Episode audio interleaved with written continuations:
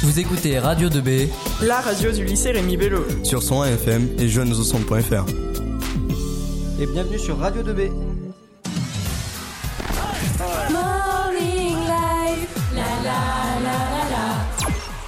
Et on se retrouve aujourd'hui pour la chronique économique et développement durable avec Ludivine et Julie. Bonjour, les filles. Bonjour. Aujourd'hui, nous allons parler de l'impact de la croissance économique sur notre environnement.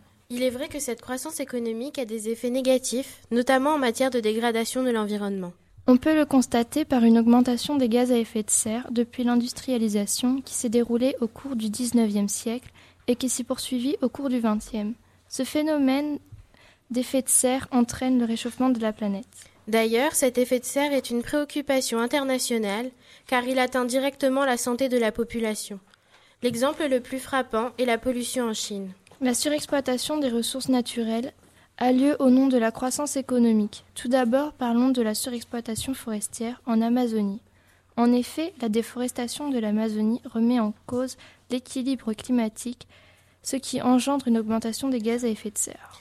La surexploitation maritime est aussi négative pour l'environnement, car nous constatons que les règles de pêche ne sont pas respectées, comme la pêche des espèces protégées. Cette surexploitation a lieu pour nourrir la population mondiale. Parlons désormais des ressources énergétiques qui sont aussi surexploitées comme le pétrole, qui est une énergie fossile. D'où l'expression de pic pétrolier, qui désigne une production mondiale de pétrole à son maximum avant de décliner du fait de l'épuisement de, cette énergie. Cette surexploitation du capital naturel, qui est l'ensemble des ressources naturelles dont nous venons de parler, est un fléau pour les générations futures. Il est vrai que les impacts néfastes de la croissance sont nuisibles pour leur bien-être. Ainsi, nous ne pouvons pas maintenir un tel rythme de croissance économique mondiale. Certains économistes considèrent alors qu'il faut ralentir cette croissance économique mondiale.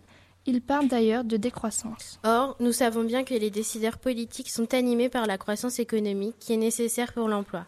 Ils ne souhaitent donc pas que leur croissance économique diminue. C'est pourquoi nous parlons aujourd'hui de développement durable qui intègre une dimension économique, sociale pour une répartition équitable des richesses et environnementale pour préserver les ressources de la planète. Mis à part les effets néfastes de la croissance, cette dernière peut être considérée comme une chance. En effet, la croissance économique est favorable au progrès technique. Les avancées technologiques qui en découlent sont positives pour l'environnement, notamment le développement des énergies renouvelables avec les panneaux solaires, les éoliennes, les hydroliennes et bien d'autres encore.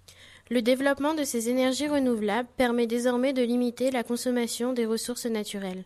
Pour poursuivre ces efforts, le développement durable de développement durable, un accord a été signé en décembre dernier à Paris lors de la COP 21. Ce congrès a réuni 195 pays autour d'un seul et même accord qui limite le réchauffement climatique à 1,5 degré au lieu de 2 degrés Celsius.